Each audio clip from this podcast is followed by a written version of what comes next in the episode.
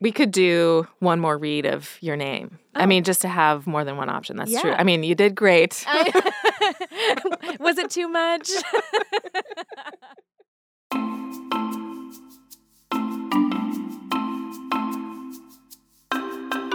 This is Crosscut Reports. I'm Sara Bernard. and I'm Maleeha Syed. And Maleeha, as you know, if you've listened to the last couple of episodes, is our new co host. She's going to be in this podcast feed all the time now.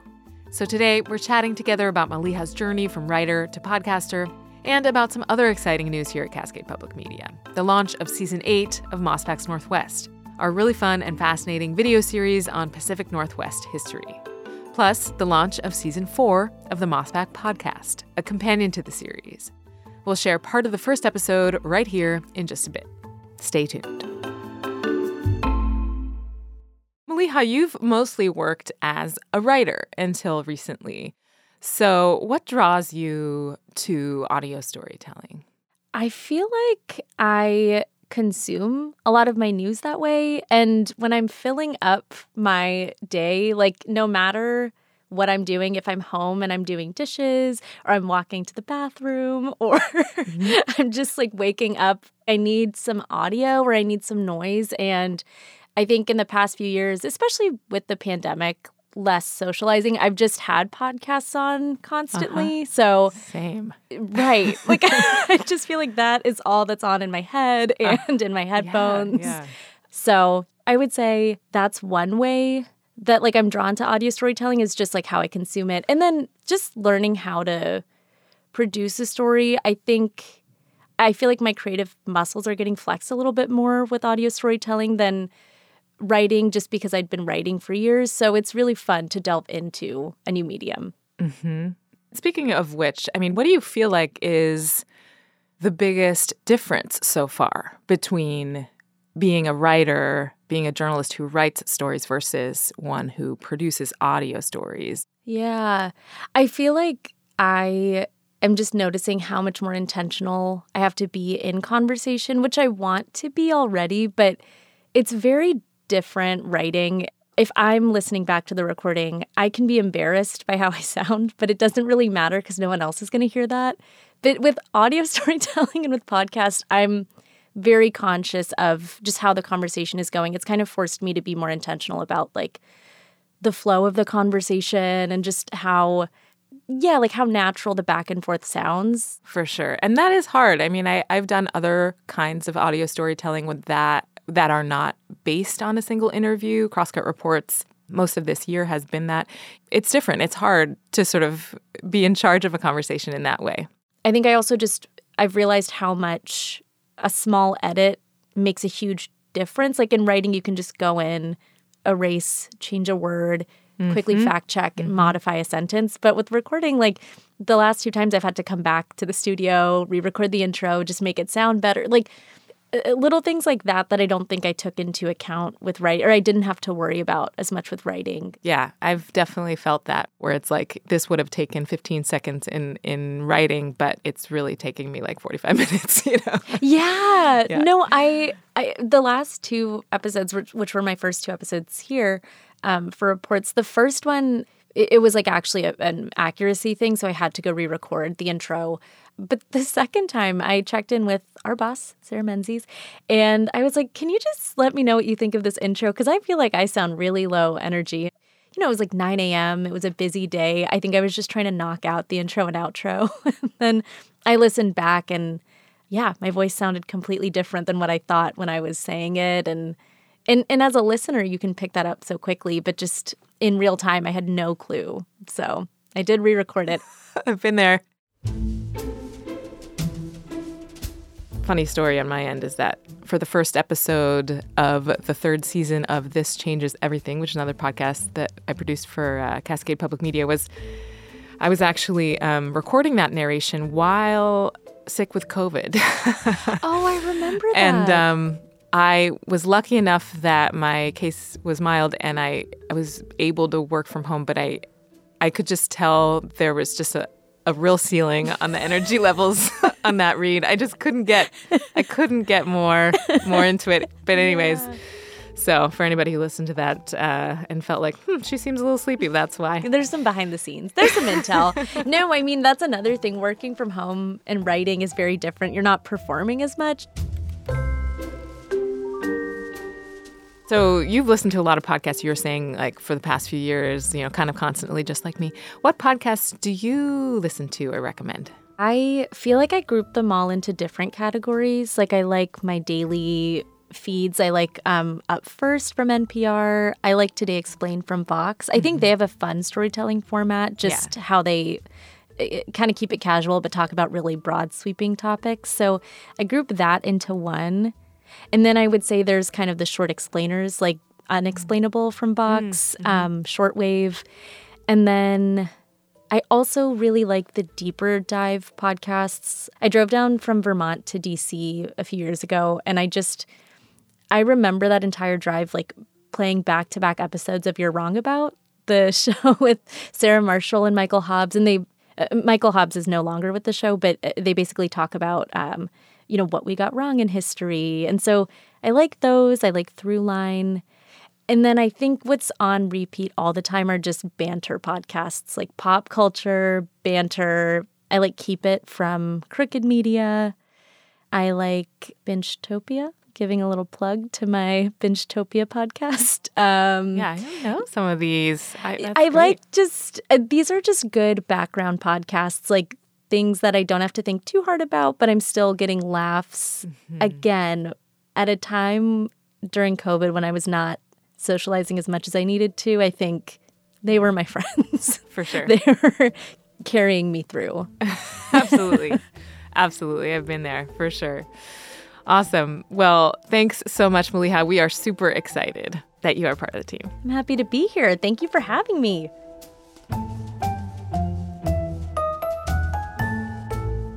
Speaking of excited, we're also excited to announce that Mossback is back. Okay, so Knute, first things first. What is a mossback?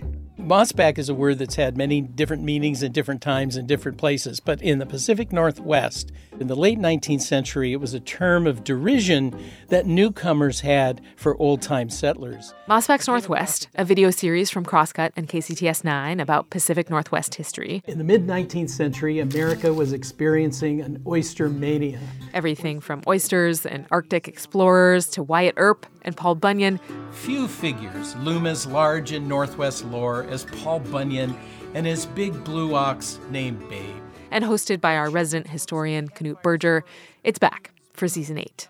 And Mossback, its companion podcast, which we launched back in January 2022, will drop the first episode of its fourth season on Friday, October 6th. I think of it as like deep moss. That's right. Uh, I co hosted the first couple of seasons of Mossback.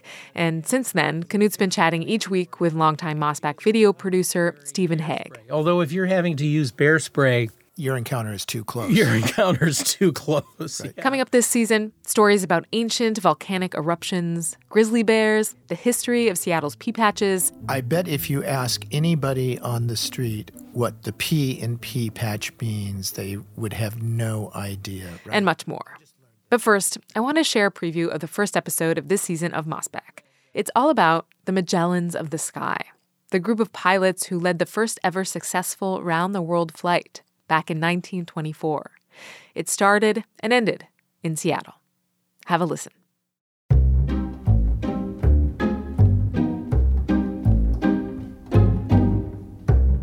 Hey, everybody.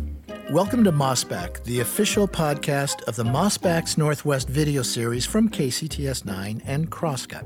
I'm Stephen Hegg. And I'm Knute Berger. And today, we're revisiting the 1920s to talk about the Magellans of the Sky, the crew of aviators that pulled off the first around the world flight starting and ending in Seattle. If you haven't already seen the video, you can find it on the show notes or on crosscut.com. I think it'll make this conversation all the more interesting. But for now, prepare for takeoff.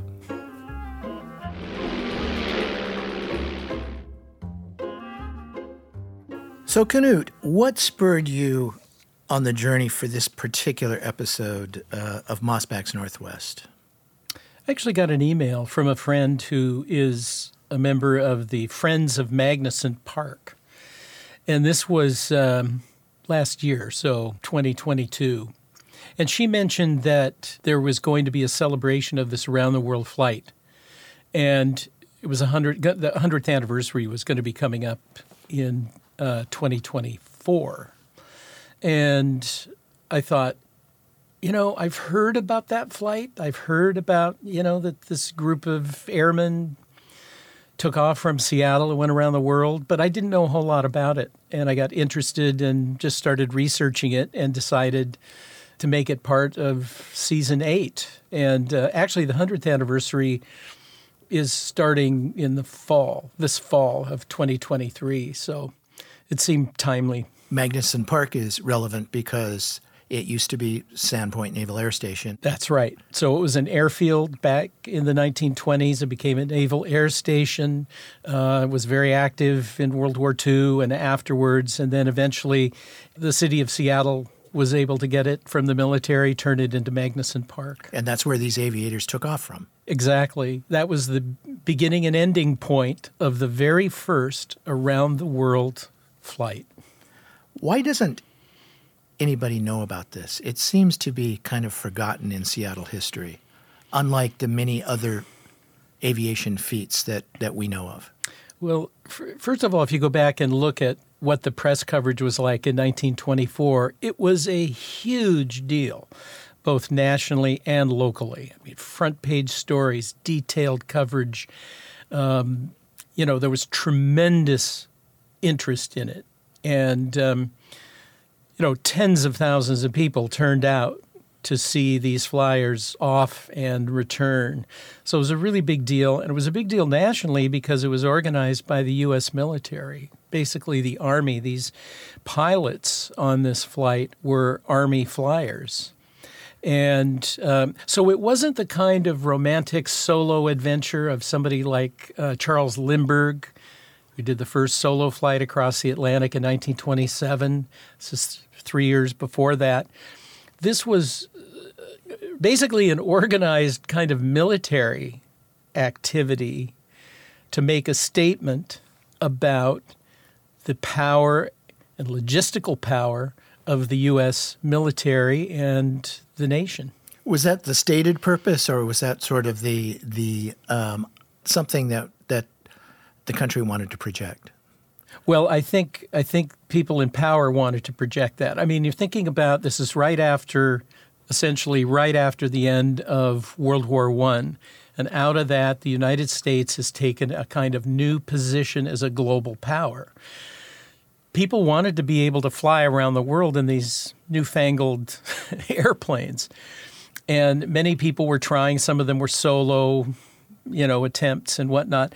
There wasn't a plane that could take you around nonstop. It, it basically was a vestige of the age of exploration, that this was something that the nation could undertake and show off its, its muscle, show off its new reach, show off its uh, relations with foreign country, and use it as kind of a PR, international PR effort.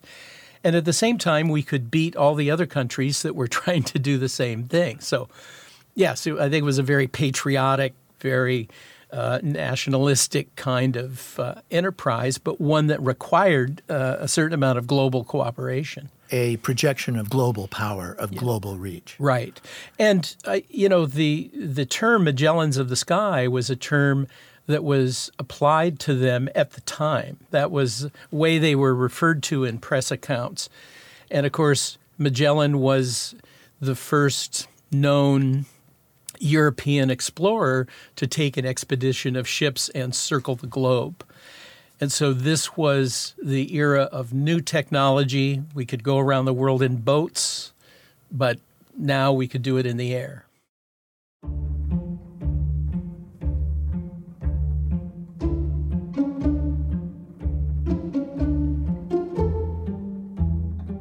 In this area of the country, we love to celebrate aviation feats that are Boeing centric, and there have been many of them, but this was not. Right. This was Douglas centric, meaning that the aircraft that was used uh, were planes built specifically for this purpose by uh, Douglas Aircraft in California. And they had supplied the Navy with some torpedo bombers. And so they adapted that model for this effort. Um, I sort of assumed that Boeing played a major role in it. And they did play a role, which is interesting. The Boeing uh, engineers and mechanics helped get the planes ready once they were in Seattle for the flight. And uh, they, they sort of provided ground crew for the effort. So these were, I, I, think of biplanes, and these were biplanes, of yes. course. I think of biplanes as sort of the gnats of the sky now, you know, underpowered and. But these were workhorses. These were very sophisticated planes. Big, big engine, big V12 engines, right? Yes. And built of. Well, they were built out of uh, metal, aluminum, but also it, they were they were transitional aircraft. Um, to do this journey, they had to be very durable and also very light. So the biplane wings were still made out of Sitka spruce and covered with cotton, treated cotton. So they they had you know fabric, they had wood. The propellers were wooden propellers. You know they had very had to have very many and, and fairly good sized gas tanks to be able to um, get the planes going from one point to another. And that's something that's important to realize is that these planes were not going to fly more than four to six hours at a time. So they were going to be hopping around the world, landing either on water or on land. And at every point, they were going to need refueling, they were going to need maintenance, they, they were going to need to kind of refurbish and repair. And they had to hopscotch basically you know, the entire way around the globe, and they needed to find a route that would be conducive to that. So they started in Seattle, I guess, even though they were built in California, they started yeah. in Seattle because they were going to have to cross the Pacific, I would guess, via the, the Alaska Aleutian sort of Bering Sea route. Yes, yes, they were going to be crossing the North Pacific. That would get them across more quickly. There was more ground underneath them for more of the way. Um, and Seattle was an aviation hub because of Boeing and, and tremendous interest here in in early aviation. Um, it was sort of the last place in the U.S. anyway where they could um, stage the journey. So they had help from Boeing. They had an airfield, um, and um, they were going to, you know, fly north of British Columbia, Alaska, make the turn, head over to Siberia, and down to Asia. Which sort of begs a question about the geopolitics of the time. Uh, as I recall, we didn't have great relationship with the Soviet Union at that time, 1924, after the war, after the revolution. Presumably, they would have to have landed in the Soviet Union someplace. W- were there any countries that. And they did. Oh. but um, they didn't have permission to. Um, and but this was one of the great part of the logistical effort was negotiating with these other countries around the world permission to land and permission to stage U.S. Navy ships, refueling vessels, um, uh, military units, and whatnot, so that when they landed, they had help. They had um, personnel that could, you know, sort of like a you know, a NASCAR race, right? Where you have a pit, pit crew. Yeah, exactly.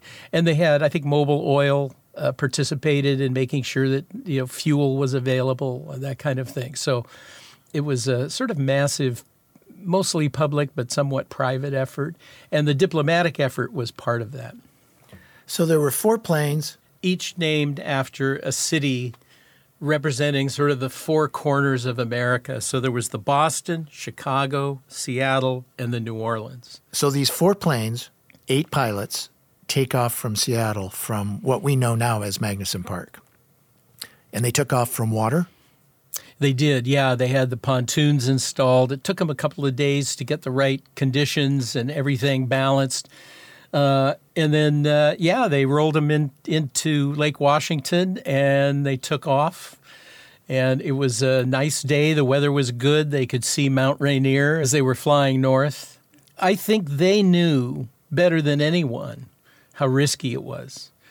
I mean, they were sending four planes because I don't think anybody expected them all to make it back.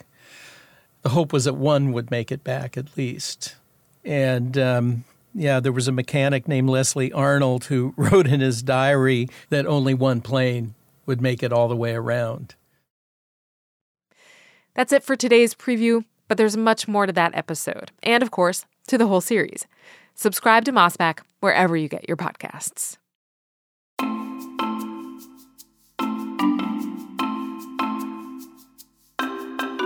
Thanks for listening to Crosscut Reports. This episode was produced by me, Sara Bernard, and Maleeha Syed.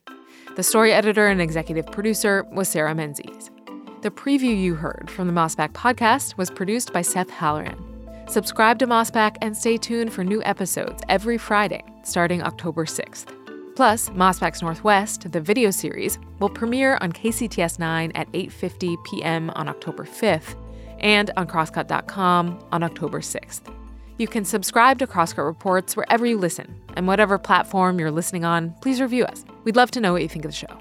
Also, if you'd like to support the work we do at Crosscut, whether it's our lineup of podcasts, the video docu-series we stream every week, or the in-depth reporting we deliver every day, go to crosscut.com/membership. In addition to supporting our journalism, members receive complete access to the on-demand programming of Seattle's PBS station, KCTS 9.